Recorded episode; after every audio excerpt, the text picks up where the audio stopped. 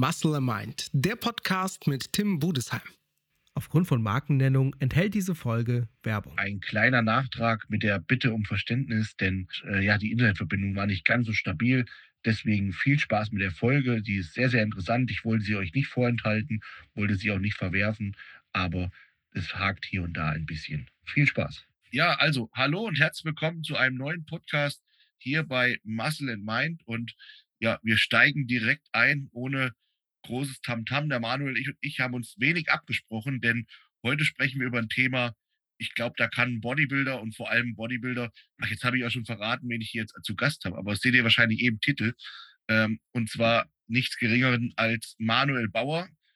Und ähm, der Manuel ist ein sehr, sehr langjähriger Athlet, ähm, hat schon viele Wettkampfathleten vorbereitet, ist selber schon lange im Geschäft und ist auch aktuell noch im Geschäft, ist auch, hat ein eigenes Fitnessstudio, das geht fit in Grafen, Grafenwöhr, ne? Richtig? Ja. Okay. Und ähm, ja, also einfach ein sehr erfahrener Athlet und mittlerweile sind wir auch schon sehr, sehr lange ähm, befreundet und kennen uns schon lange. Und ja, deswegen ist mir eine ganz große Ehre, dich heute in meinem Podcast zu haben. Hallo Manuel. Hi Tim, hallo zusammen, freut mich auch und ist mir auch eine Ehre. Ja, schön, dass du dabei bist. Und der Manuel ist für mich äh, so einfach so, so ein wandelndes Bodybuilding-Lexikon. Und äh, den, den frage ich immer gerne bei irgendwelchen Themen und vor allem so Themen, so, wo nicht jeder Bodybuilder drüber nachdenkt. Aber meistens ist das ein Thema, wo ich weiß, Manuel Bauer hat schon längst vor zehn Jahren drüber nachgedacht bei irgendwelchen Themen. Also ich sage jetzt mal ein Beispiel, als Clusterdextrin so erfunden wurde, mehr oder weniger. Und als Clusterdextrin so die Runde machte in der Bodybuilding-Szene, da habe ich ihn Manuel mal drauf angesprochen und er kannte Clusterdextrin schon jahrelang zuvor. So.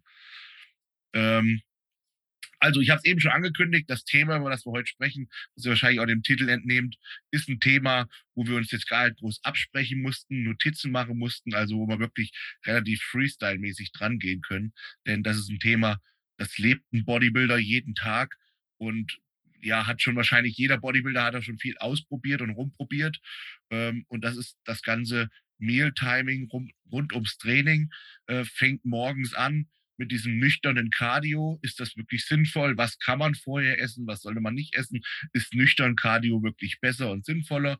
Das ist so eine Fragestellung. Dann geht es eben weiter. Äh, das Krafttraining, wo, worum es ja hauptsächlich geht. Cardio ist ja nur so ein Nebenprodukt. Ähm, was isst man vorher, wann isst man es, was isst man während des Trainings oder, oder trinkt während des Trainings, was hinterher, äh, was ist zu empfehlen und so weiter und so fort. Und ja, da gibt es viele Ansätze und ich würde mal so vorneweg sagen, da gibt es jetzt auch nicht immer so ein richtig oder falsch. Denn letztendlich muss es einem auch Spaß machen und ähm, ja auch irgendwie motivieren. Wir haben schon mal über das Thema gesprochen. Trinkt man einen Shake nach dem Training, wo man alles reinmixt oder isst man zum Beispiel Rice Pudding? Ja, ich sag mal so, wenn man sich auf diesen Rice Pudding freut, so dass das wirklich so eine Lohnung, Belohnung ist für nach dem Training, ja, dann ist es weiter. So, ne? Dann wäre es ja eine, eine Bestrafung. Also ja, steigen wir einfach mal ein und fangen einfach mal morgens äh, bei der Morgenroutine an die, glaube ich, äh, du auch seit Jahren pflegst, ist quasi aufstehen, Cardio machen. Genau. Also ich mache das auch seit vielen Jahren, unabhängig, ob, ob es jetzt eine Diät ist oder einfach so. Es ist ein guter Start in den Tag.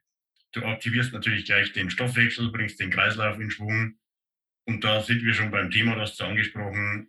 Ich mache es natürlich nüchtern. Ich empfehle das auch so die Frage ist immer, oder jeder handhabt das ein bisschen anders. Also nüchtern heißt natürlich auch wirklich nüchtern. Ne? Es gibt ja immer wieder Leute, die dann vor dem Cardio beispielsweise Aminosäuren benutzen. Ich muss dazu sagen, das hat man früher auch gemacht zum Teil. Äh, du kennst das ja selbst in der Diät mit, mit BCAAs oder in, in jetzigen Fall EAAs mit dem Hintergedanken Muskelschutz, was aber eigentlich ein kompletter Unsinn ist. Ähm, man muss ja mal sagen, ähm, ein Bodybuilder macht ja Cardio in einem Bereich, ich sage jetzt mal, der wird nicht äh, den Puls extrem hochjagen, das soll er auch nicht. Ich würde beispielsweise auch nicht ein Hit-Cardio beispielsweise morgens nüchtern empfehlen, dann ist die Gefahr natürlich schon, dass der Muskel auch überwiegend oder, oder viel äh, Glykogen verbrennt. Das will man natürlich nicht, denn man will ja Fettsäuren verbrennen. Deswegen äh, nüchtern bedeutet nüchtern. Also das mal zunächst ist ganz wichtig. Also nicht irgendwie irgendwelche Aminosäuren benutzen oder natürlich keinerlei Kohlenhydrate etc., was man immer sehr, sehr gut nehmen kann. Was natürlich Sinn macht, sind alle Sachen, die irgendwie die Thermogenese, also Wärmeentstehung, äh, erhöhen oder die Fettsäurenoxidation verbessern. So Sachen jetzt stink einfach wie das Koffein oder natürlich so Geschichten wie Metaplast, alles das ist schon sinnvoll, morgens nüchtern. Aber ansonsten würde ich wirklich immer nüchtern, wie gesagt, bedeutet nüchtern. Und da braucht kein Mensch, selbst in der strengsten Diät, nicht irgendwie Aminosäuren vorher. Ja. Ähm, vielleicht nochmal so ganz kleiner Crash. Tut mir leid, dass es jetzt so spät kommt. Aber äh, Manuel, wie, wie lange betreibst du schon Bodybuilding und wie alt bist du? Und äh, vielleicht nochmal ganz kurz dazu was, weil für mich ist immer alles selbstverständlich, aber die Hörer, die hören jetzt hier rein und denken, ja, schön, dass der das erzählt, aber auf was, auf was basiert das Ganze? Alt, alt ist der richtige Ausdruck. Ich werde jetzt dieses Jahr 46, bin dabei oder mache Bodybuilding ja, seit 30 Jahren und habe auch mit 19, 20 meine ersten Wettkämpfe gemacht. Also ist auch schon ewig her inzwischen. Ja, und vieles hat sich natürlich im Laufe der Zeit auch verändert, muss man sagen. Nicht alles, manches wusste man früher schon, aber es hat in vielen Dingen, gerade was Ernährung, Supplementierung angeht, natürlich auch viele äh, neue Erkenntnisse gegeben über die ganzen Jahrzehnte inzwischen hinweg. Und das ist natürlich auch was Positives, keine Frage. Ja, und das ist, das schätze ich so an dir, dass du wirklich ähm, weißt, wie man früher gearbeitet hat, wie man jetzt arbeitet, hast diese Entwicklung ausprobiert und mitgemacht, aber bist immer noch so ein bisschen so bei manchen Dingen, wo du sagst, nee, da ändert sich auch in 100 Jahren nichts. Das Rad ist rund und bleibt auch rund. Und ja. äh, man kann vielleicht das Kugellager schöner machen, damit das Rad besser läuft, aber trotzdem ist das Rad noch rund. Und das ist so deine Einstellung. Äh, du hast ja neulich ein, ein Video mit dem Matthias Botthoff gemacht äh, über das ganze Thema. Das muss ich sagen, war mir ein bisschen zu nischig, dieses, ja, früher, so dieses, da habe ich immer so gedacht, oh, als dieses Wort, ja, früher, ja, früher. So, das haben sie früher bei uns die Altgesellen an der Arbeit immer gemacht. Ja, wir früher.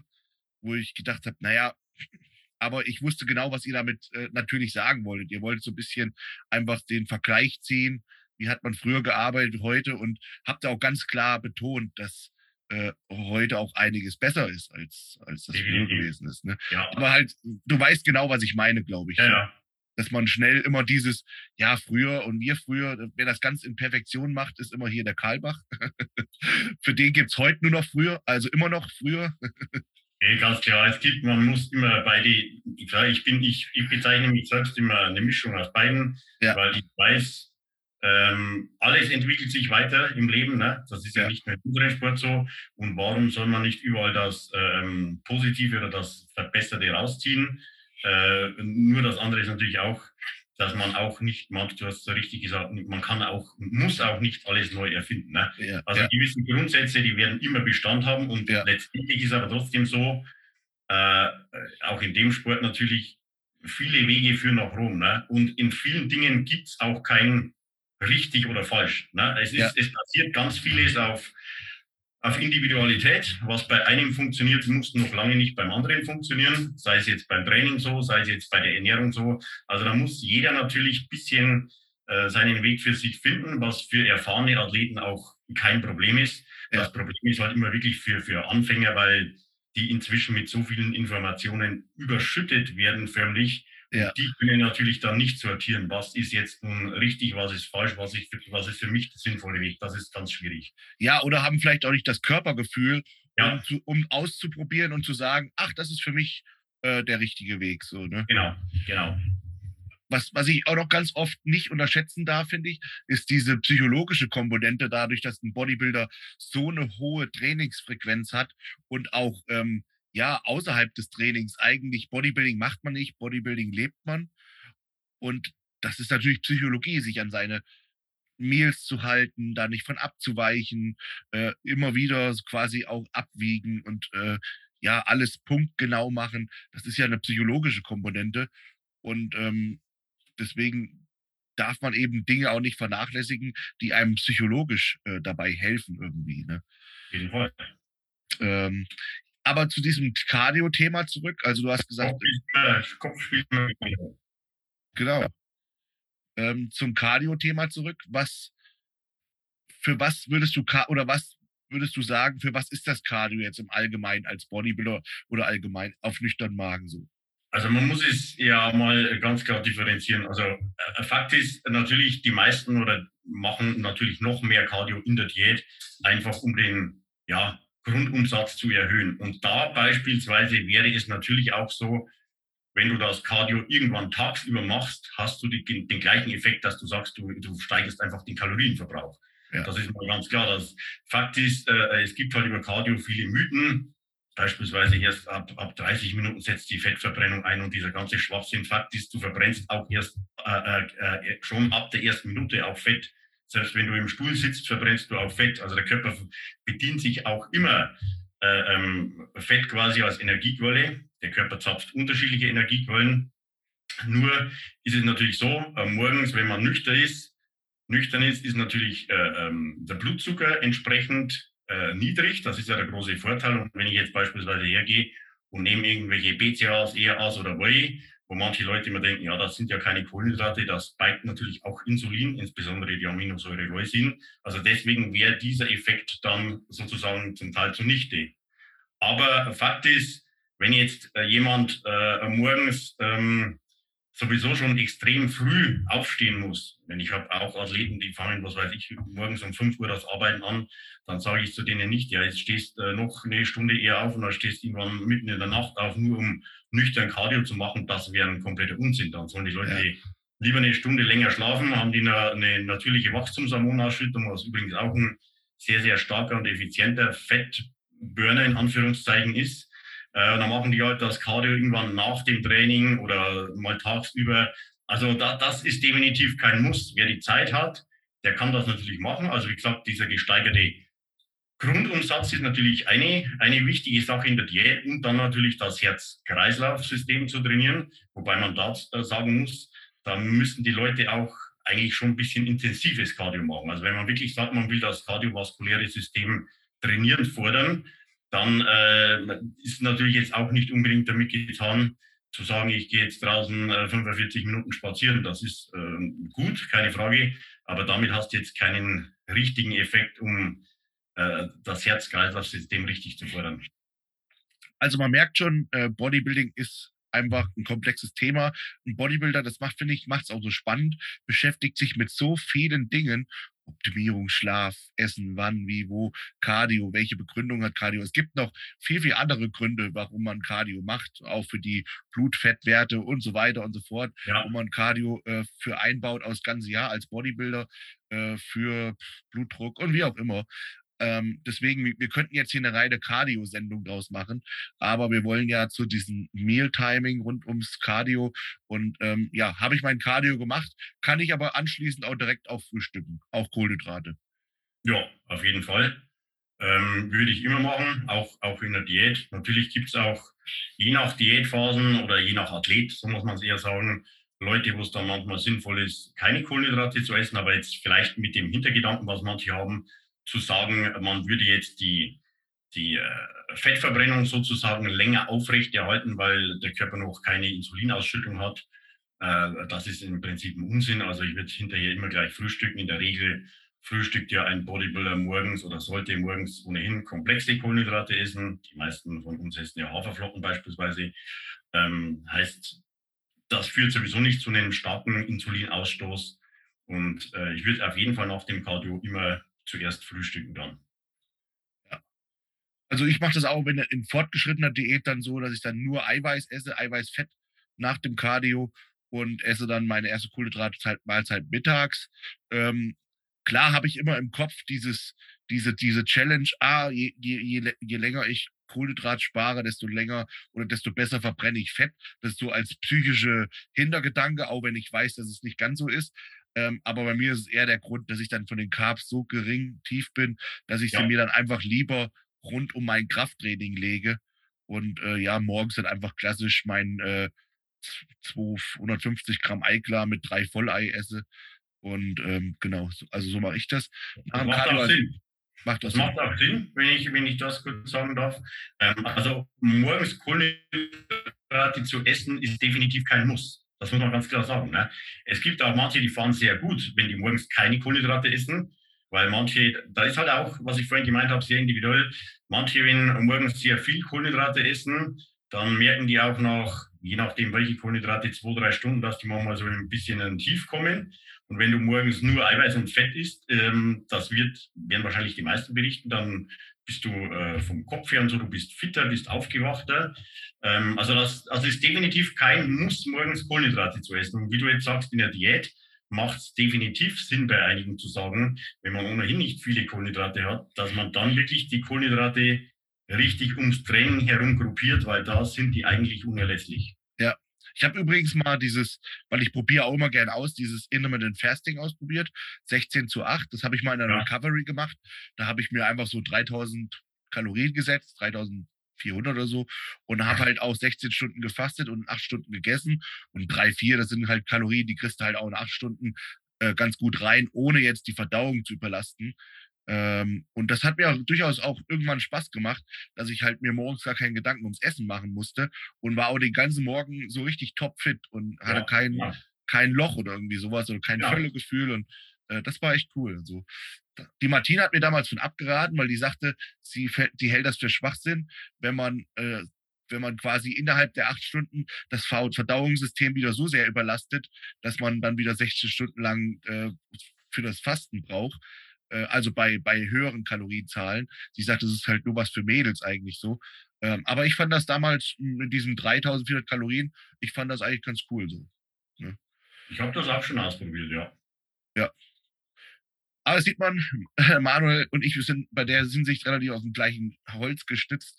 Äh, wir probieren nämlich auch immer sehr, sehr gerne aus und machen. Und ich habe teilweise sogar schon, ich weiß nicht, ob du das auch schon mal gemacht hast, so richtig Notizen gemacht und mich selbst evaluiert, äh, dass ich Blutwerte genommen habe, habe Supplemente genommen, habe dann Blutzucker gemessen, Blutwerte genommen und habe geschaut, bringt es auch wirklich was? Das ist im Prinzip halt der beste Beweis. Ne? Also ähm, wir machen das ja teils in der Entwicklungsgruppe von Bio auch so dass wir sagen, wir testen Sachen wirklich auch aus mit Blutwerten. Das, da hast halt wirklich alles schwarz und weiß. Es gibt immer Studien, ist eine Sache und dann kannst du sozusagen deine eigenen Studien machen. Und selbst da ist es natürlich auch so, bei bestimmten Sachen, sei es jetzt äh, Supplements, die auf dem äh, äh Blutzucker wirken oder beispielsweise auf Lipid, also Blutfettwert etc., auch das ist natürlich individuell bei Leuten. Ne? Das ist nun mal das äh, Spannende natürlich auch ähm, gesagt, was bei einem funktioniert, muss nicht zwangsweise beim anderen auch funktionieren. Und ja. wenn man aber für sich natürlich die Bestätigung hat und macht bestimmte Sachen und äh, Werte verbessern sich oder es wirkt bei einem, dann soll man das auch weitermachen. Ne? Also ähm, es ist immer, ähm, ich tue mich da immer schwer damit, wenn Leute pauschal manches noch nie ausprobiert haben oder sagen, ja, bringt sowieso nichts oder äh, manches muss man dann vielleicht erstmal ausprobieren, okay, und wenn es nichts bringt, dann lässt man es natürlich weg. Aber wenn es was bringt, ähm, da gibt es einige Supplements, wo manche drauf schwören und manche halt sagen, mir persönlich bringt es nichts. Oder was für manche auch gar nicht äh, äh, zielführend oder sinnvoll ist, was, was manche Leute gar nicht brauchen. Ne? Also ja. Es gibt Basic-Sachen, ganz klar, aber es gibt auch Sachen, die sind schon sehr speziell und die braucht auch nicht jeder. Ja. Übrigens, der Manuel ist Vario-Athlet, also ist auch im Hause äh, ESN vertreten und wir sind quasi dahin sind sogar Teamkollegen. Er sitzt auch gerade hier mit einem weiß, frisch gebügelten Vayu-Shirt vor mir, wahrscheinlich aus der äh, Prophylaxe heraus, dass das Ganze auch auf Video kommt. Aber Manuel, ich kann dich versichern, das kommt nur als Audiospur. Auch in Ordnung, ich ziehe es aber auch so gern an. Sicher, also sicher. Ah, okay, okay. okay, also gehen wir weiter. Ähm, dadurch, dass wir gesagt haben, rund ums Training, also bei mir ist es dann so, ich esse dann so ungefähr zwei Mal feste Mahlzeiten vor dem Training und dann um die Nachmittagszeit rum wird trainiert. Dann kommen wir zu der ähm, be bekannt berühmten Pre-Workout-Mahlzeit. Ja. Und ähm, ich mache entweder eine separate Pre-Workout-Mahlzeit, wo ich dann Rice-Pudding, also leicht verdauliche Kohlenhydrate esse und mit, mit Whey-Protein, also ein bisschen Protein dazu und mache halt eine Prise Salz rein. Oder manchmal esse ich auch meine ganz normal, mein ganz normales Meal, mein Chicken und, und Reis äh, zwei Stunden, anderthalb Stunden bis zwei Stunden vor dem Training mit ein bisschen Salz. Ähm, genau, was kannst du zu Pre-Workout-Mahlzeiten allgemein sagen, vom Timing und von der Mahlzeit? Ja, genau. Es gibt im Prinzip äh, diese zwei Möglichkeiten. Also Reispudding und so, das ist natürlich sehr populär geworden. Das macht auch definitiv Sinn. Also die Amerikaner zum Beispiel, die machen das mit ihren Cream of Rice ja schon sehr, sehr lange. Ähm, das kann man sehr, sehr nahe, sage ich mal, ans Training herum schon essen. Also das ist auch mit Sicherheit eine Stunde vorher machbar, weil so ein Reisbrei und ein Whey natürlich als leicht verdauliches Eiweiß extrem schnell verdaut wird. Ähm, ist auch jeder ein bisschen anders. Ähm, so feste Mahlzeiten ist auch eine super Sache.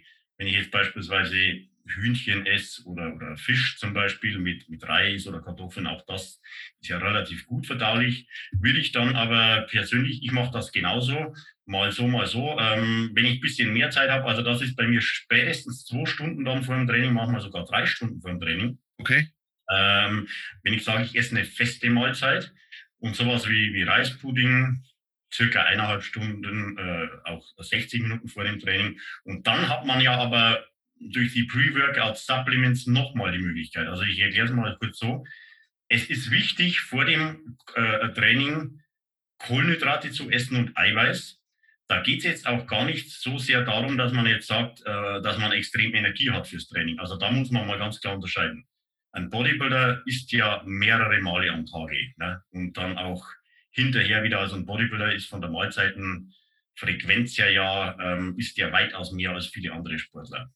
Das ist mal äh, ein Punkt. Und dann ist es auch so, dass der Kalorien- oder Kohlenhydratverbrauch bei einem Bodybuilding-Training bei weitem nicht so hoch ist, wie beispielsweise bei einem Triathleten, bei einem Langläufer, bei einem Schwimmer. Also vieles, was auch aus, aus dieser ganzen Ernährungssache kommt, das kommt, das darf man nicht vergessen, das kommt aus dem Ausdauersport. Aber das ist ein ganz wichtiger Punkt.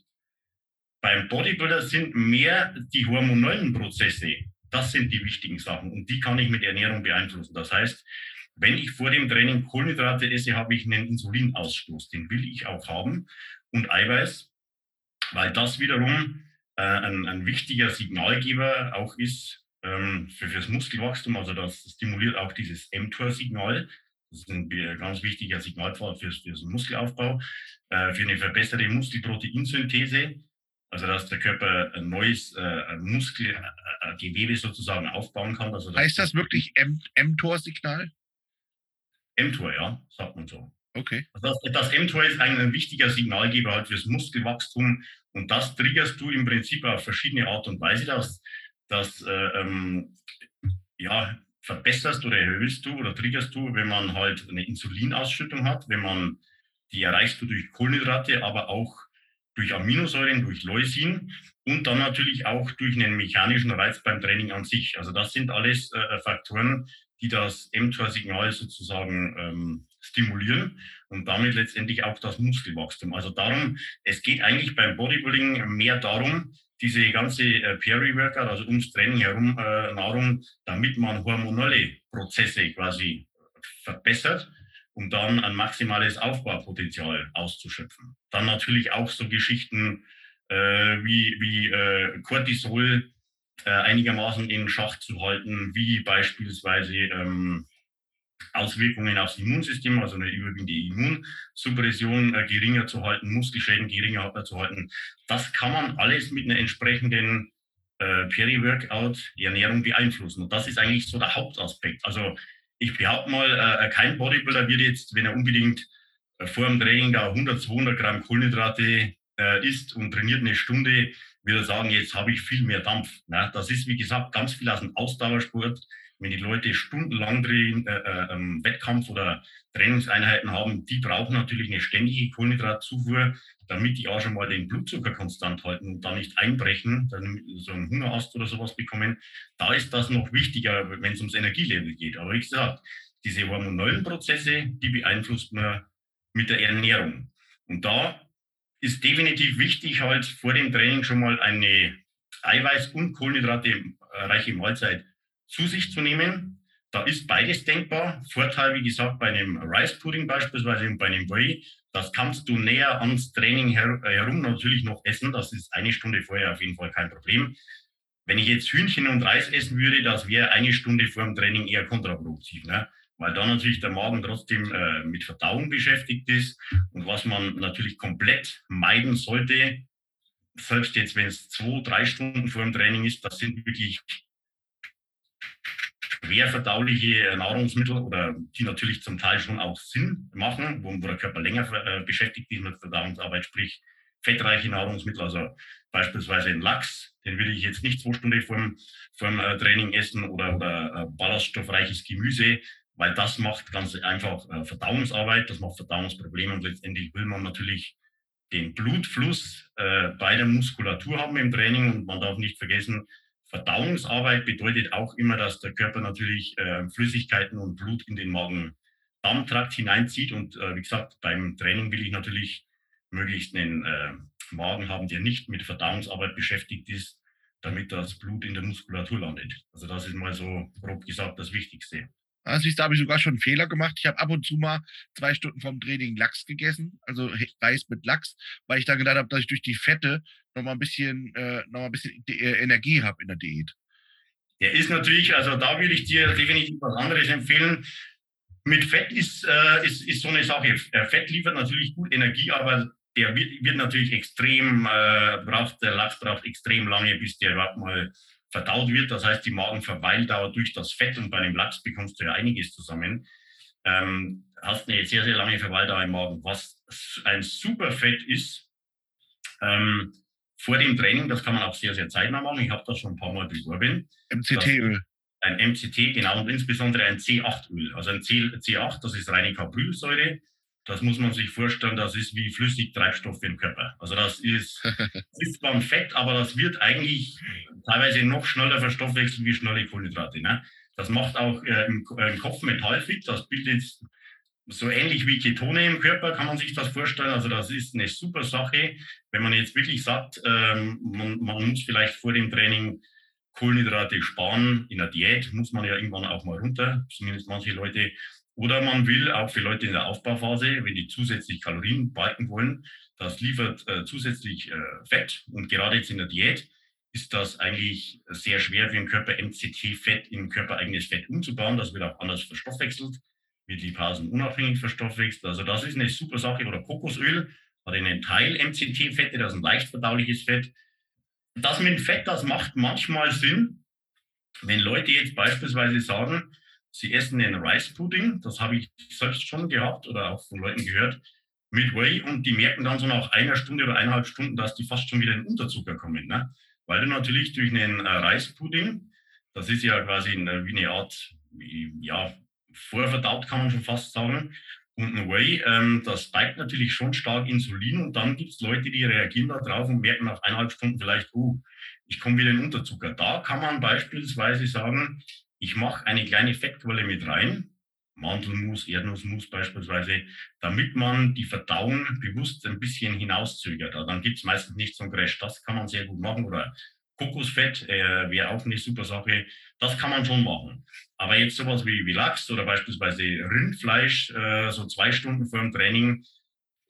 Also es gibt mit Sicherheit Leute, die haben da kein Problem, die verdauen das weg wie nichts. Aber die meisten wäre das eher nachteilig oder das würde ich so nicht empfehlen. Also da würde ich dann eher Hühnchen oder Fisch.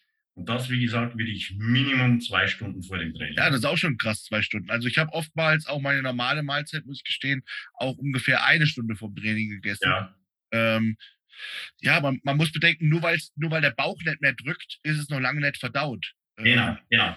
Richtig. Und es ist das, immer das noch halt viele, ne? Das ja, viele, viele, denken so, das, das Sättigungsgefühl, wenn es so ein bisschen im Bauch drückt, aber die, der Verdauungsprozess, der geht ja noch viel, viel weiter. Und ähm, siehst du, habe ich sogar auch schon was dazugelernt in der jetzigen Folge. Lachsmahlzeit nicht vorm Training essen und äh, mindestens, zwei, mindestens zwei Stunden vorm Training oder eben dann nochmal eine Stunde vorher eine, eine Pre-Workout-Mahlzeit mit noch leicht verdaulicheren Dingen wie zum Beispiel Rice Pudding mit äh, Isoway, Whey-Protein, Final Protein oder wie auch immer? Gibt, gibt, genau, gibt es verschiedene Möglichkeiten. Man kann auch sagen, man macht äh, meinetwegen zwei bis drei Stunden vorher das letzte Mal eine, richtig feste Mahlzeit und dann so äh, 30 bis 45 Minuten vor dem Training macht man dann äh, letztendlich die noch schnellere Variante und sagt, da äh, macht man eher aus als beispielsweise, wenn man meine, äh, seine Pre-Workout-Supplements nimmt äh, mit irgendwelchen Nitritoxidsteigernden Sachen wie Citrullin, Arginin und macht aber dazu noch äh, Kohlenhydrate in flüssiger Form, beispielsweise Cluster. Auch das finde ich sehr, sehr gut. Muss man natürlich immer je nach Phase machen. In der Diätphase, wie gesagt, ist logisch, da müssen die Leute irgendwo natürlich einsparen. Und in der Diätphase muss man aber auch sagen, da gibt es jetzt die zwei Aspekte. Einerseits musst du Kalorien einsparen und andererseits ist natürlich auch so, dass diese, dieser Hintergedanke Muskelaufbau, diese hormonellen Prozesse sozusagen optimieren, um alles aus dem Aufbau rauszuholen, das ist ja irgendwann in der Diät sowieso weg. Ne? Das weißt du ja, da geht es ja nicht mehr darum zu sagen, ich baue jetzt Muskeln auf, da will man eine Muskulatur erhalten und das geht dann relativ leicht, sage ich mal, oder einfacher. Da gestaltet man meistens oder häufig diese ganze Peri-Workout-Geschichte sowieso ein bisschen anders, bei den meisten zumindest. Ja. Es gibt Leute, die natürlich extrem oder relativ viel Kohlenhydrate auch in der Diät essen können, da kann man es natürlich auch lassen, aber bei den meisten ändert sich das dann schon. Ja. Frage nochmal, wenn ich eine Lachsmahlzeit in meinem Tag drin habe, wann würdest du die favorit, äh, favorisiert essen? Also natürlich irgendwann, äh, ich sage jetzt einfach mal zwischendrin, ich würde es jetzt nicht direkt als letzte feste Mahlzeit vor dem Training machen und ich würde es auch natürlich nicht als äh, feste Mahlzeit nach dem Training machen. Ja. Weil da würde ich die Fette möglichst ausschalten, sage ich jetzt mal, oder möglichst fettarm essen, dass der Körper einfach die Nährstoffe relativ schnell aufnehmen kann. Aber ansonsten, keine Frage, ist natürlich äh, Lachs eine super Mahlzeit.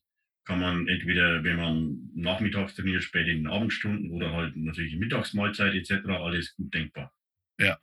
Und wofür macht man das Salz vor dem Training?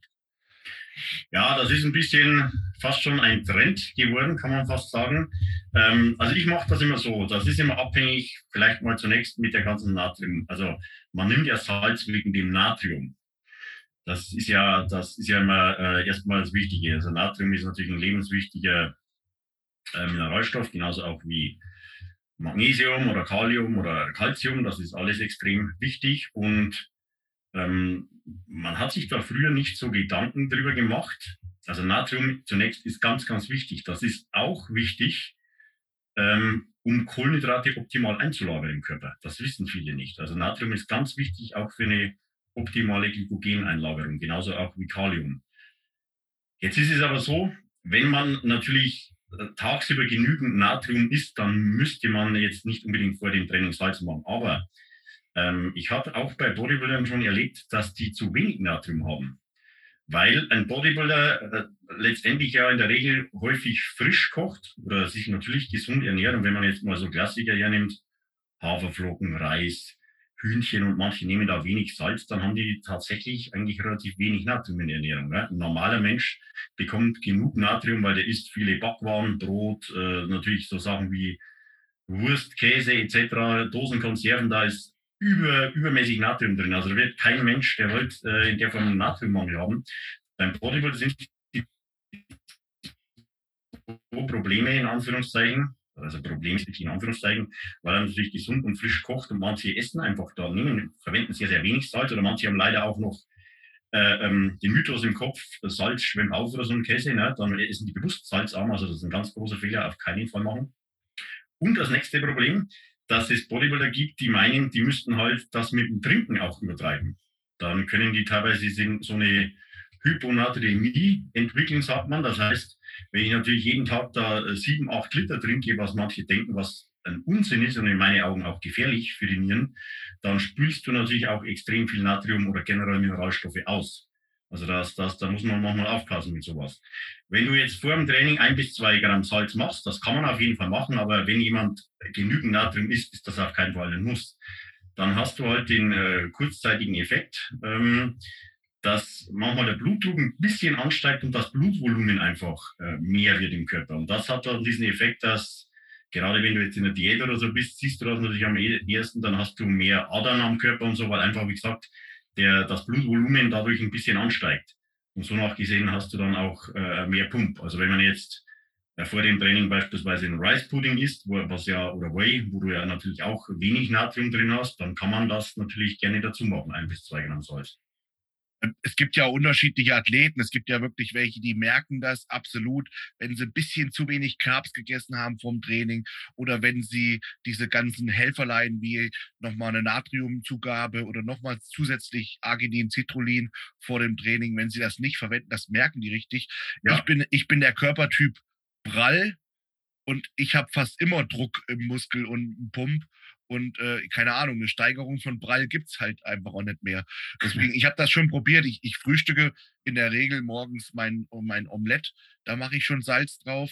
Und dann meine normale Mahlzeit, die dann irgendwie zwei, drei Stunden später ist, da ist auch Salz drauf. Und dann mache ich bei dieser ganzen typischerweise Pre-Workout-Mahlzeit oder wie auch immer, mache ich dann meistens nicht nochmal separat diese zwei Gramm Salzgabe.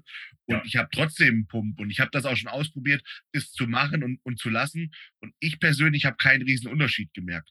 Ja, gesagt, das ist genau, was ich gesagt habe. Wenn, wenn man tagsüber genügend Natrium isst, und das ist einfach wichtig, dann brauchst du nicht vor dem Training, und das meine ich damit, das ist ein bisschen Trend geworden, dass jeder meint, er muss jetzt vor dem Training da extra Salz noch äh, äh, nehmen. Ja. Also wenn jemand normal Salz verwendet tagsüber, was man ja machen soll, dann braucht er auf keinen Fall äh, da irgendwie vor dem Training äh, nochmal Salz zuzuführen. Also das, das, ist, ein, äh, das Einzige, wo ich es halt wirklich merke, ist dann wieder in der Diät. Aber das hat halt einfach nur was mit Timing zu tun.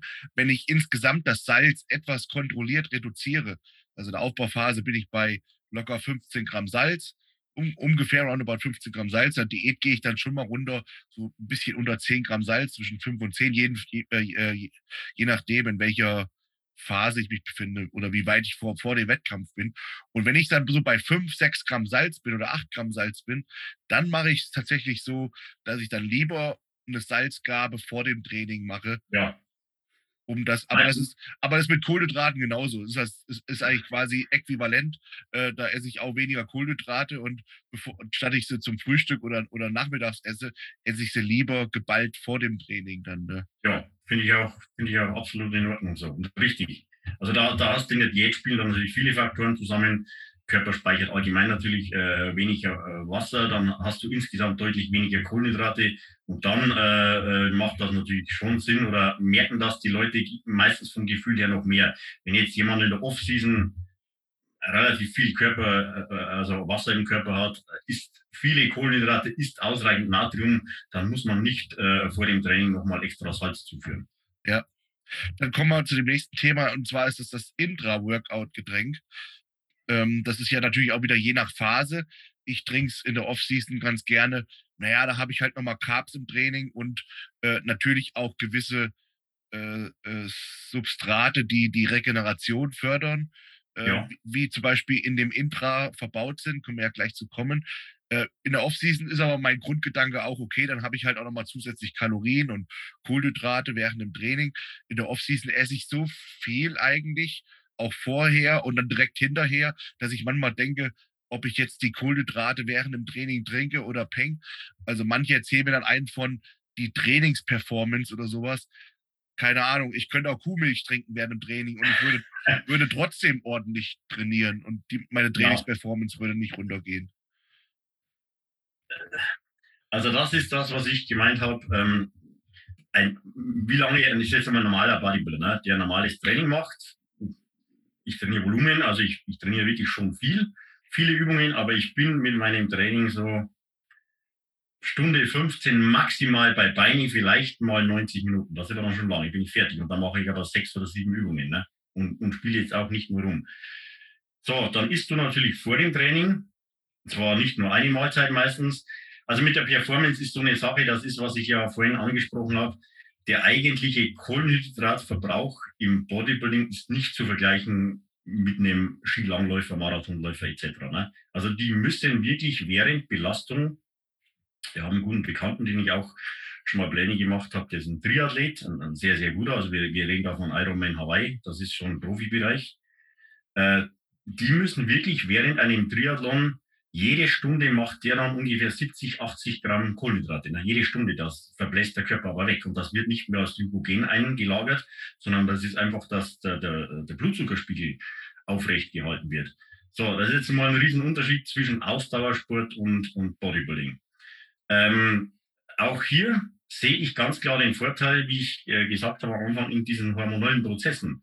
Das heißt, und du hast das auch richtig gesagt, wenn du jetzt während des Trainings äh, ähm, Kohlenhydrate und auch aber auch Aminosäuren konsumierst, also Nährstoffe, dann hältst du natürlich den Blutzucker oben. Also wenn der natürlich jetzt bei jemandem abflachen würde im Training, dann hat er schon definitiv einen Leistungseinbruch. Ne? Also äh, der, der Blutzuckerspiegel soll natürlich während der Belastung schon konstant bleiben. Das machst du natürlich mit einem Intra, ist aber auch immer abhängig, was ich vorher gegessen habe. Das definitiv. Und jetzt so Geschichten wie während dem Training schon äh, ähm, den Körper auf eine verbesserte Regeneration sozusagen vorzubereiten, Muskelschäden abzumildern, Cortisol äh, bisschen einzudämpfen, schon während Belastung, diese Immunsuppression, die stattfindet. Also diese Kohlenhydrate sind auch ein ganz, ganz wichtiger Aspekt äh, um das Training herum fürs Immunsystem. Also wenn ähm, da werden bestimmte ja, Enzyme, sage ich mal, ähm, wenn, wenn du zu wenig Kohlenhydrate isst, äh, haben die Immunzellen ein Problem. Also dann, dann ist man deutlich infektanfälliger. Deswegen ist das schon, macht das definitiv Sinn. Ähm, da sind wir, wie gesagt, bei, dem, bei den äh, hormonellen Prozessen und auch ähm, Muskelproteinsynthese zu steigern. Also das begünstigst du natürlich alles, wenn du Nährstoffe auch während des Trainings. Also ich sehe ganz klar darin Vorteil und auch, wie du jetzt sagst, nicht den Vorteil, wenn ich eine Stunde trainiere oder selbst eine Stunde, eineinhalb Stunden und habe vorher gegessen, dann merke ich jetzt nicht, dass ich dadurch jetzt irgendwie mehr Kraft oder so habe. Ne? Also das, der, das, das habe ich genauso, aber ich sehe ganz klar, und vor allem, da sind wir jetzt wieder bei der Off-Season, wenn ich natürlich genügend Spielraum habe mit den Kalorien, dann mache ich das auch so jetzt bei Klienten, wenn ich die Kalorien steige, dass die Form immer zulässt, dann steige ich das immer in erster Linie mal ums Training herum, um eben diese ganzen anabolen Prozesse zu optimieren. Also das ist ein, also ein ganz, ganz wichtiger Punkt eigentlich, wovon man gerade in der Aufbauphase am allermeisten profitieren kann. Da macht es deutlich mehr Sinn zu sagen, ich mache Pre-Workout, Intra, Post-Workout, steige ich das Ganze nach oben. Also wie wenn ich jetzt sagen würde, ich mache irgendwann tagsüber mal noch mehr zu essen, dann würde ich immer ums Training herum das Ganze nach oben fahren. Ja. Wenn ich jetzt den Intra von Vario beispielsweise äh, nicht kaufen möchte, wie kann ich meinen Intra selber zusammenbauen? Äh, also also äh, kostengünstig. Ich würde schon Kohlenhydrate wollen, äh, die natürlich leicht verdaulich sind. Also da ist, das ist ganz wichtig während, während des Trainings. So Sachen jetzt wie, wie Dextrose oder so ist ungünstig. Also Dextrose, Traubenzucker oder auch Glucose ist alles das Gleiche. A, ähm, zieht da sehr, sehr viel Flüssigkeit in den Bauchraum. Also das heißt, äh, Körperflüssigkeit, die ich eigentlich im Muskel haben will, äh, das hast du halt bei Clusterdextrin beispielsweise nicht. Also Clusterdextrin oder damals hat man auch Vitago verwendet. Vitago finde ich auch gut.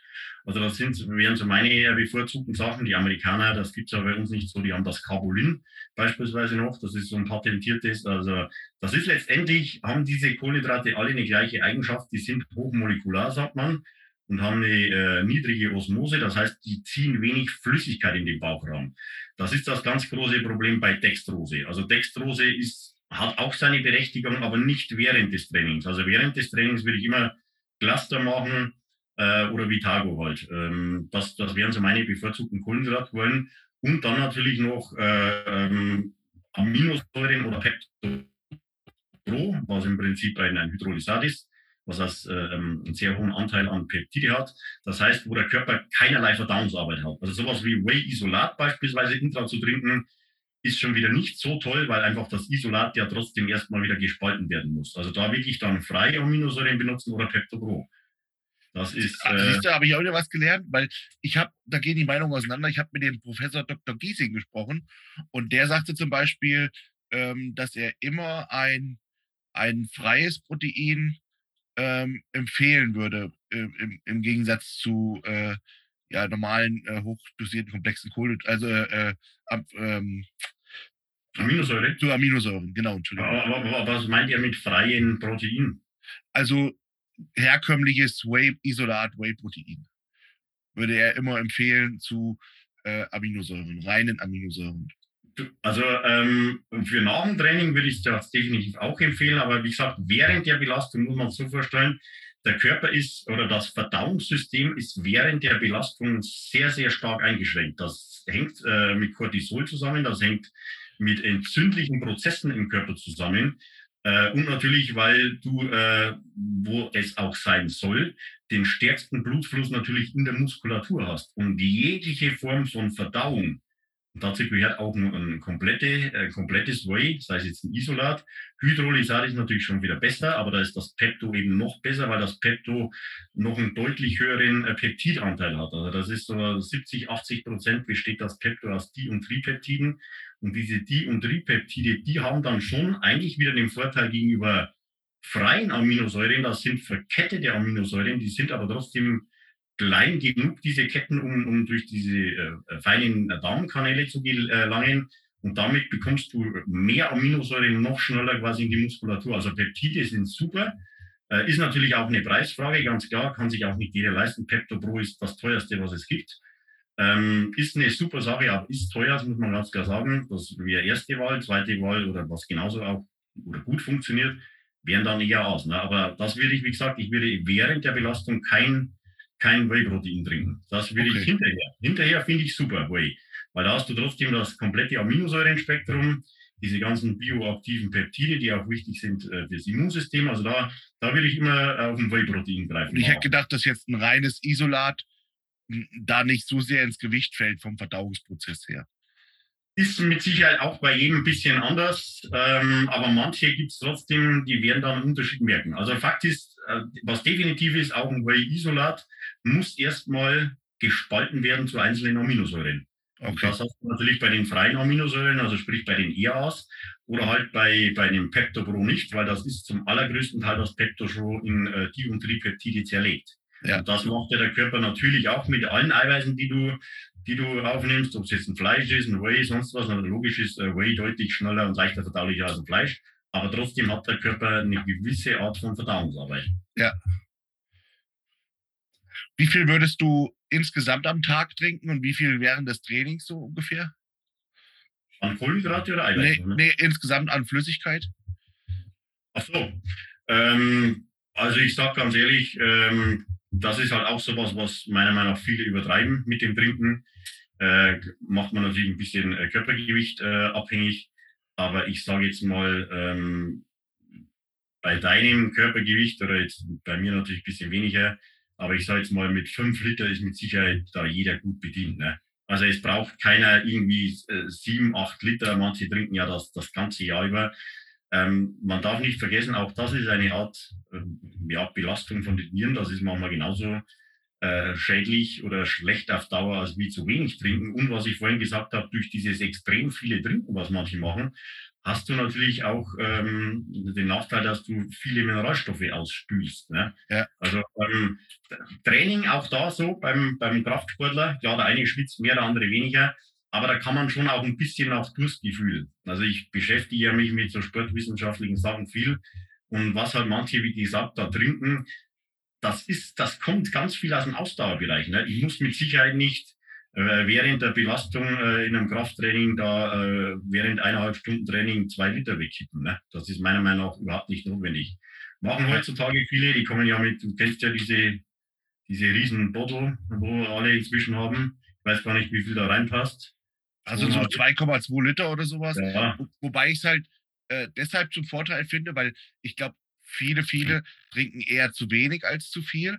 Und wenn du dir halt das anmischt während des Trainings und trinkst es und während dem Training hast du ja auch das meiste Durstgefühl, äh, so, weil das so in deiner Routine drin ist, dann, dann haben sie diese zweieinhalb Liter oder so, die haben sie halt schon mal weg, die haben sie schon mal safe.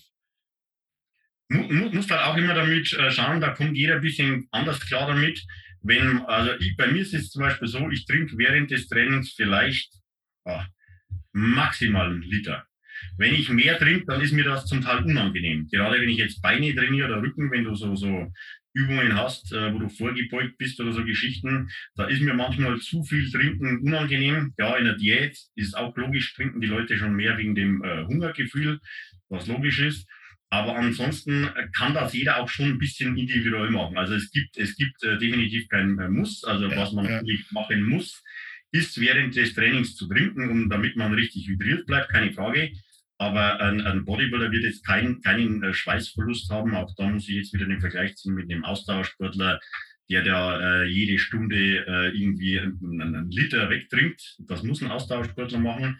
Das hat ein Bodybuilder nicht. Also Ja. ähm, das ist einfach individuell, weil natürlich auch das Durchgefühl individuell ist.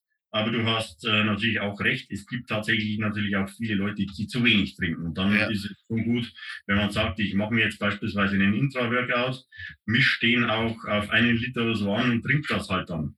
Bei solchen Sachen noch ganz wichtig, wenn man äh, so Intra-Workout-Shakes trinkt, dann soll man schon eine gewisse Flüssigkeitsmenge nehmen, weil gerade die Kohlenhydrate äh, brauchen natürlich auch äh, Flüssigkeit, um optimal eingelagert zu werden. Und das hängt dann wieder zusammen mit der Osmose. Also wenn ich jetzt sage, ich nehme irgendein Kohlenhydratpulver, was weiß ich, 50 Gramm, 70 Gramm und mische das in 250 Milliliter Wasser, dann gibt das oft äh, Verdauungsprobleme. Ja? Also ja. da schon entsprechend Flüssigkeit dazu trinken, das ist ganz wichtig. Ja, ja.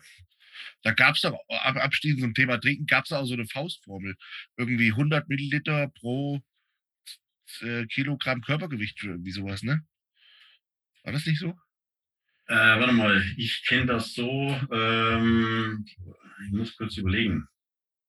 Ich glaube, pro, also ich kenne auch so eine Formel oder pro 25 Kilogramm äh, äh, Körpergewicht äh, einen Liter. Ne? Also dann wäre ich jetzt in meinem Fall so bei 4 Liter, in deinem Fall so bei 5 Liter. Aber das kommt schon, ich sage jetzt mal, das kommt normalerweise schon gut hin, wenn, wenn du jetzt mit äh, 120 Kilo, sage ich mal, roundabout am Tag 5 Liter trinkst, dann bist ja. du mit Sicherheit sehr gut versorgt damit. Ja, ja. Also das ist auf keinen Fall zu wenig. Es wäre auch 4 Liter, meistens trinken wir mehr oder für den Bodybuilder natürlich, dass auch die Nieren gut gespült werden, aber da ist 5 Liter mit Sicherheit auf keinen Fall zu wenig und absolut ja. abweichend. Ja. Okay, also kommen wir jetzt langsam zum Thema Post-Workout. Und da kommen immer diese berühmten Cornflakes, Whey-Protein, Rice-Pudding, Mais-Pudding mit Whey-Protein. Ähm, und dann das, die spannende Frage, ich, ich esse immer oder ich nehme immer mein Kreatin äh, zweimal am Tag zu mir, also jeden Morgen in meiner Routine, also jeden, jeden Morgen.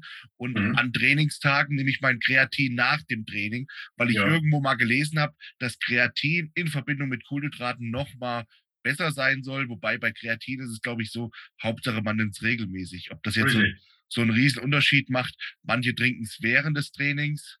Ich äh, nutze es seit eh und je, mein Kreatin schon immer nach dem Training. Mache ich genauso. Also logisch, du hast natürlich nach dem Training, wenn man äh, hochglykämische Kohlenhydrate isst, was man machen sollte, bin jetzt auch wieder in der, in der normalen Phase, ich rede jetzt nicht von der absoluten Wettkampfphase, ähm, hast du natürlich den Vorteil ähm, äh, hoher Insulinausstoß.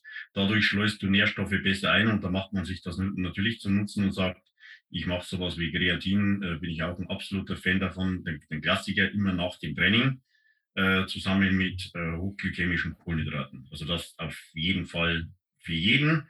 Aber du sagst das völlig richtig. Bei Kreatin ist noch wichtiger, äh, dass man es regelmäßig und am besten jeden Tag nimmt. Weil es ja. gibt Leute, die trainieren jetzt nur dreimal in der Woche.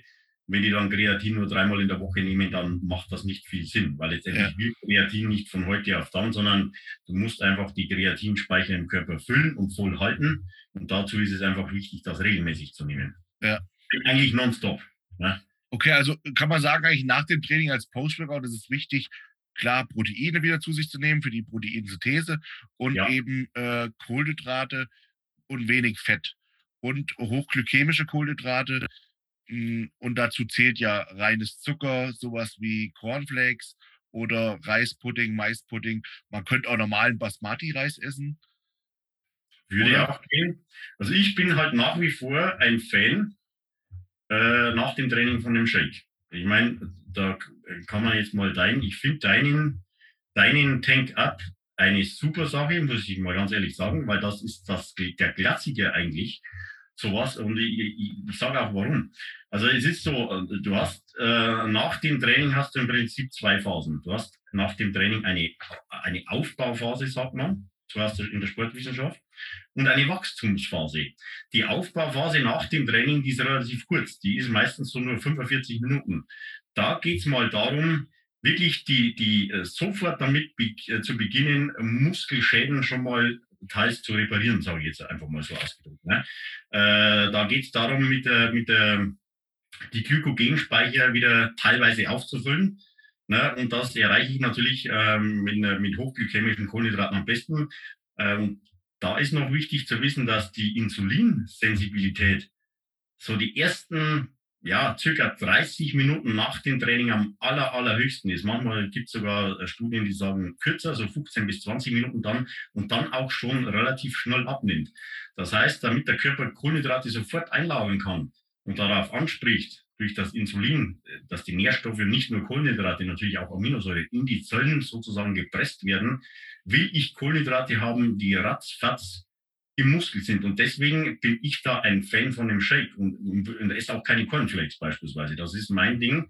Und auch ein, ein Enzym, die äh, Glykogensynthase, das ist ein Enzym, was wichtig ist für die Glykogenspeicherung.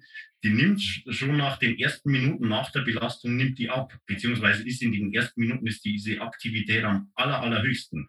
Also das ist beispielsweise was, das hat man früher schon gemacht und da bin ich immer noch ein Fan davon, das ist der klassische Post-Workout-Shake.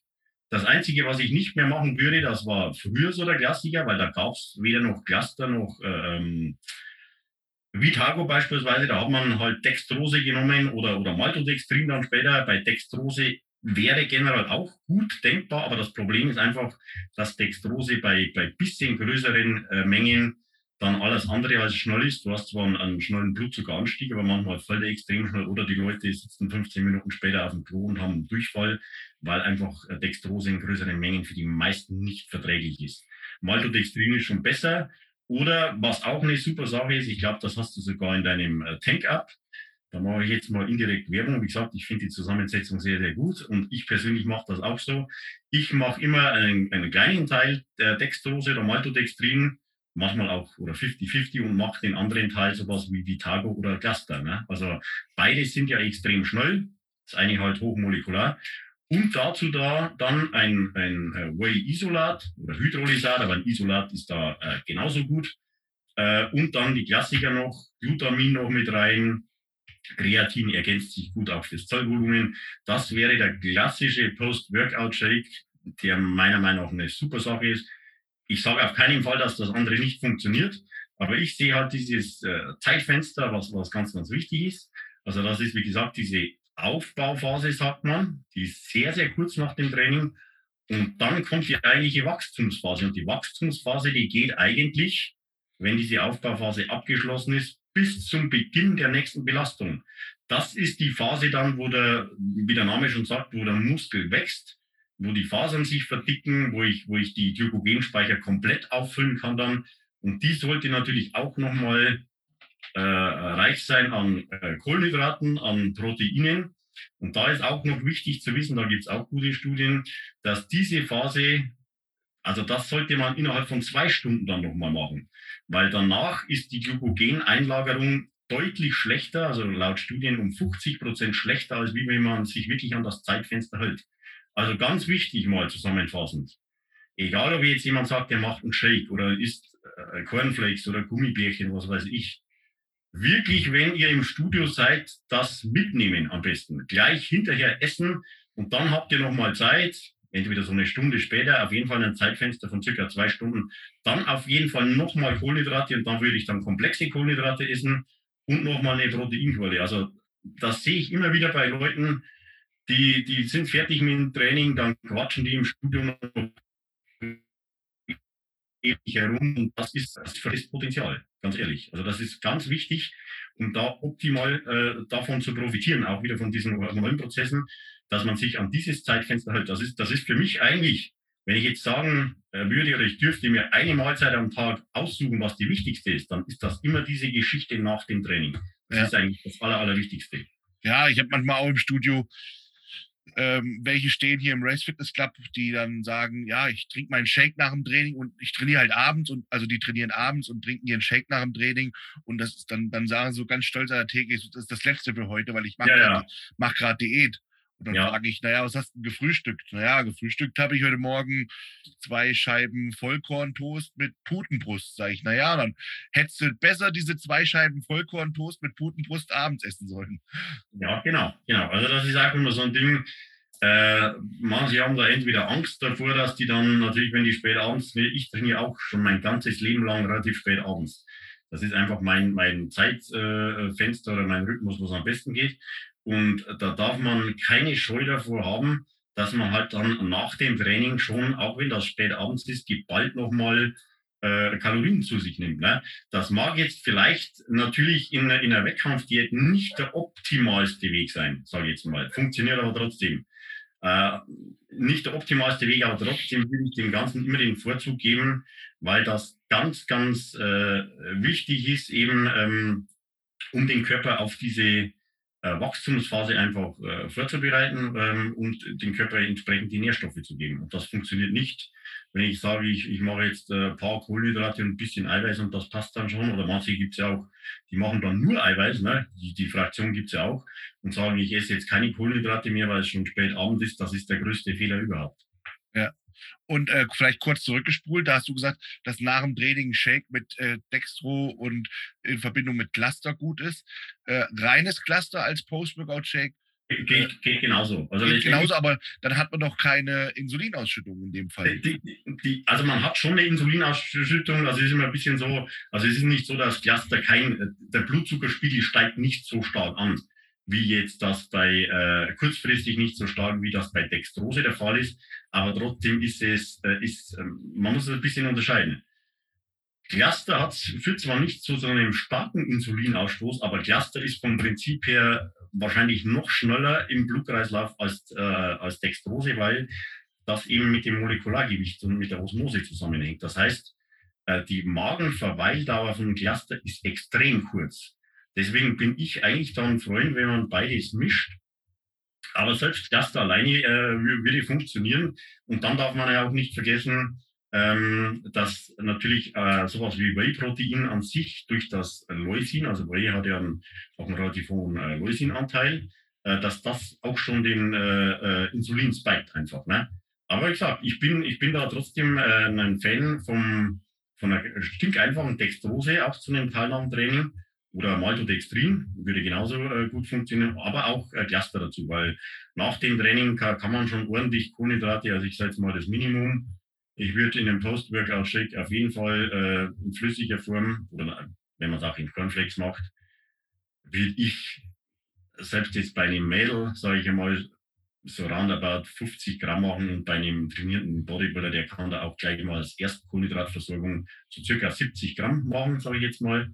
Ähm, da ist man sicher gut dabei und dann hinterher auf jeden Fall nochmal ordentlich Kohlenhydrate, weil da, wie gesagt, dieses, dieses Fenster innerhalb von dieser, diesen zwei Stunden, da ist der Körper extrem äh, sensibel, dass er halt äh, äh, Glykogen gut einlagert wieder. Und das sollte man sich auch zunutze machen. Also wenn man natürlich jetzt irgendwann begrenzt ist mit Kohlenhydraten, dann verzichtet man lieber tagsüber mal, macht ein bisschen weniger, aber solange man das halten kann, immer abhängig von dem Diätstatus bei manchen, würde ich die Kohlenhydrate nach dem Training wirklich relativ hoch halten. Okay. Mhm. Irgendwann, irgendwann muss man runter, das ist keine Frage und heißt auch nicht, dass man dadurch jetzt irgendwie Muskeln verlieren würde. Ne? Also das habe ich ja vorhin schon mal angesprochen. In der Diät geht es irgendwann darum, Muskulatur zu halten. Da baut man sowieso nichts mehr auf zum Schluss. Äh, das ist jetzt wirklich mehr für, für eine, eine Off-Season-Phase auch gedacht. Da kann man die Kohlenhydrate schon um das ganze Training herum sehr, sehr hoch machen bei den meisten. Ja. Ja, und da kommen wir jetzt nochmal ganz kurz zu dieser psychologischen Komponente. Wenn ihr gerne eure Gummibärchen esst und freut euch darauf, das ganze Training über, dann, dann esst sie weiter, wenn euch das motiviert. Ähm, ich habe das zum Beispiel extrem in der Diät, dass ich mich dann sehr, sehr stark auf meine, das ist meine einzige süße Mahlzeit dann, dieses Post-Workout ja. mit, äh, mit einem Iso-Whey. Das haben sie jetzt bei ESN übrigens neu. Das ist ein äh, Whey-Isolat, sehr hoch hochwertiges Isolat und haben jetzt neue Geschmacksrichtungen. Das Cinnamon Cereal, was es bislang immer nur als Designer Way gab. Ich, äh, mir schmeckt das sehr, sehr gut. Und das haben sie jetzt als Iso-Way, also als Isolat. Und da habe ich mich immer so drauf gefreut, meine, meinen Rice Pudding zu essen mit äh, Iso-Way. Und dann habe ich das einfach aus psychologischen Gründen natürlich immer weiter so gemacht. Ne? Auf jeden Fall soll, soll, man auch, soll man auch machen. Also gerade in der Diät ist es noch noch äh, wichtiger, aber auch so, wenn jetzt jemand sagt, das ist so mein, mein absolutes Highlight, äh, dann soll er das gerne machen. Wie gesagt, nur wichtig, wartet mit diesen Geschichten, also mit dieser unmittelbaren Kohlenhydratversorgung nach dem Training nicht zu lange. Ne? Ja. Also nicht irgendwie sagen, das esse ich jetzt eineinhalb Stunden oder so nach dem Training. Wie gesagt, nicht vergessen, diese, diese ähm, Insulinsensitivität, die ist wirklich nicht so lange nach dem Training, wo die, die ist später auch noch, aber die ist die einfach nicht mehr so hoch. So Ja. reagiert der Körper nicht mehr, nicht mehr so drauf. Ja. Ähm, Und das sollte man sich einfach zunutze machen. Ne? Da, wie gesagt, dann nehmt das Ganze mit ins Studio oder, oder wenn ihr jetzt gleich daheim seid, dann sofort, bevor ihr noch unter die Dusche geht oder so, das sofort am besten essen und dann hat man wieder ein bisschen Zeit. Ne? Dann kann man sich auch eine Stunde Zeit lassen und dann macht man eben die nächste Mahlzeit. Wenn ich jetzt Cardio machen muss nach dem Training, wie würdest du da vorgehen? Direkt äh, trainieren, dann direkt mein Cardio danach machen und Ja. dann erst essen? Oder würdest du zwischendurch irgendwie schon mal nochmal ERAs trinken und nochmal Cardio machen und dann essen? Oder was würdest Ja, du gut, empfehlen? äh, das ist immer so ein Ding. Also ähm, natürlich kann man jetzt auch sagen, ähm, ähm, man macht trotzdem seinen Intra macht dann das Cardio. Das ist aber natürlich nicht so zielführend. Das muss man ganz klar sagen. Also das Cardio, ich bin vom, vom wenn das gar nicht anders geht, okay in der Diät. Einfach, wie gesagt, um, um den ähm, Grundumsatz zu, zu steigern, aber da, die optimale Lösung nach dem äh, Krafttraining Cardio zu machen, ist das nie im Prinzip. Und wenn ich natürlich jetzt während des Trainings äh, meine, meine Kohlenhydrate nehme, EAAs etc., was alles auf Insulin spiked und habe dann einen, einen hohen äh, Blutzuckerspiegel, dann ist natürlich äh, Cardio mit äh, in Bezug auf Fettabbau logisch, du erhöhst die Kalorien, keine Frage. So nach gesehen hast du einen gewissen Effekt immer, aber es ist nicht optimal. Aber Fakt ist, den, den Shake hinterher jetzt beispielsweise oder die Mahlzeit, klar, das immer erst, wenn man komplett fertig ist. Fertig äh, ist. Ja, mit ja. dem Training. Ne? Also das nicht irgendwie nach dem Krafttraining dann noch äh, Cardio machen, das wäre ein Unsinn, sondern erst, wenn man komplett fertig ist. Bei mir ging es ganz, ganz lange Zeit nicht, dass ich auf nüchternen Magen Cardio machen konnte und hatte auch kein richtiges Bike zu Hause. Da hatte auch keinen Bock, abends mehr zu machen, weil ich sehr früh aufstehen musste und auch spät trainiert habe. Und da war ich quasi gezwungen, immer nach dem Training mal Ja. Cardio zu machen. Äh, in dem Fall, ja, fand ich immer ganz cool. So zum Nachschwitzen mache ich auch jetzt manchmal noch so 20 Minuten oder sowas, weil es mir einfach auch, ich fühle mich dann einfach wohl, wenn ich dann mal so ein bisschen nachdämmel. Ähm, ja, aber, ist, jetzt, den, aber ist jetzt nicht die Optimallösung. Einfach, es ne? ist nicht die optimal, also für, für, für einen Zweck, man muss es immer zweckbezogen sehen. Wenn man jetzt, wie du sagst, äh, in einem normalen Training ist das äh, äh, genauso nicht verkehrt, äh, wie beispielsweise ein bisschen Cardio vor dem Training, um den Blutfluss anzuregen. Nach dem Training kannst du es machen, äh, ist es durchaus sinnvoll, ein paar Minuten, damit der, der, der Kreislauf wieder ein bisschen runterfährt, sage ich einmal, dass man vom Kopf her ein bisschen runterkommt vom Training oder wo ich es super finde, nach einem Beintraining, äh, einfach Ja. weil du die Beine gleich mal ein bisschen lockerst. Also da finde ich das genial, würde ich auch jedem empfehlen. Ähm, definitiv gut machbar. Ne? Wie gesagt, für den Zwecke der Fettverbrennung der reinen ist es mit Sicherheit nicht optimal, aber in manchen Fällen geht es nicht anders und es ist auch, äh, also es bringt definitiv was, aber wenn ich die Wahl hätte, würde ich es Ja. immer splitten, aber es, es geht auch, also das kann man schon machen. Cool. Kommen wir zur letzten Frage und zum letzten Thema, weil wir haben jetzt schon wieder nur noch drei Minuten, sonst muss ich wieder hier mein Upgrade machen. also, letztes Thema ist, wenn du, du sagst, du, musst, du trainierst abends spät und isst danach auch noch eine ordentliche Mahlzeit mit Kohlenhydraten und Eiweiß.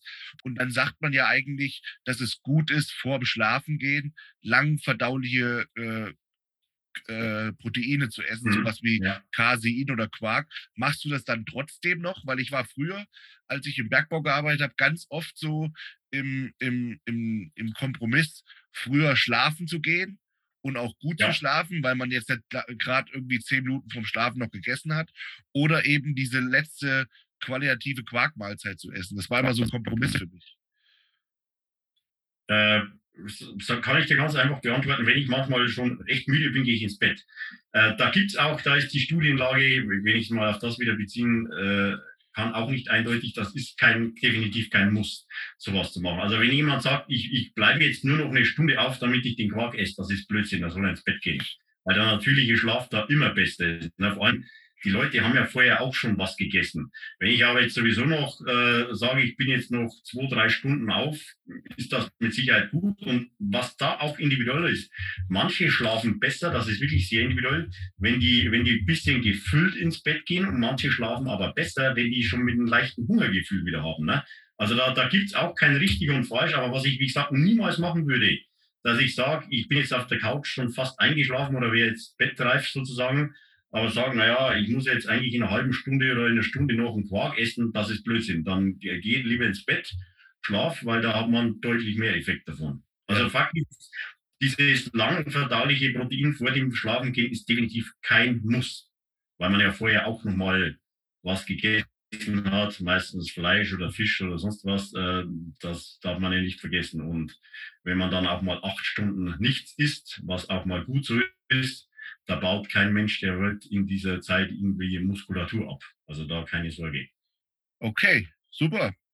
Prima beantwortet. Und jetzt sind wir auch wieder just in time. Deswegen vielen, vielen, vielen Dank für, dein, äh, für deine Zeit. Und Sehr gerne. Ähm, ich hoffe, euch hat es gefallen. Wenn es euch gefallen hat, seid so lieb und teilt das Ganze in euren Stories und so weiter. Denn Podcasts, die haben keinen richtigen Algorithmus, sondern die leben davon, publiziert zu werden. Deswegen seid so lieb. Und wenn ihr mich äh, unterstützen wollt oder den Manuel, dann könnt ihr das tun mit dem Einkauf bei esn.com. Bei mir mit dem Rabattcode BEEF und bei Manuel mit dem Rabattcode BAUER. Ist das korrekt? Genau. Genau. Also vielen, vielen Dank für ähm, ja, euer Interesse und wir sind raus. Bis zum nächsten Mal. Ciao.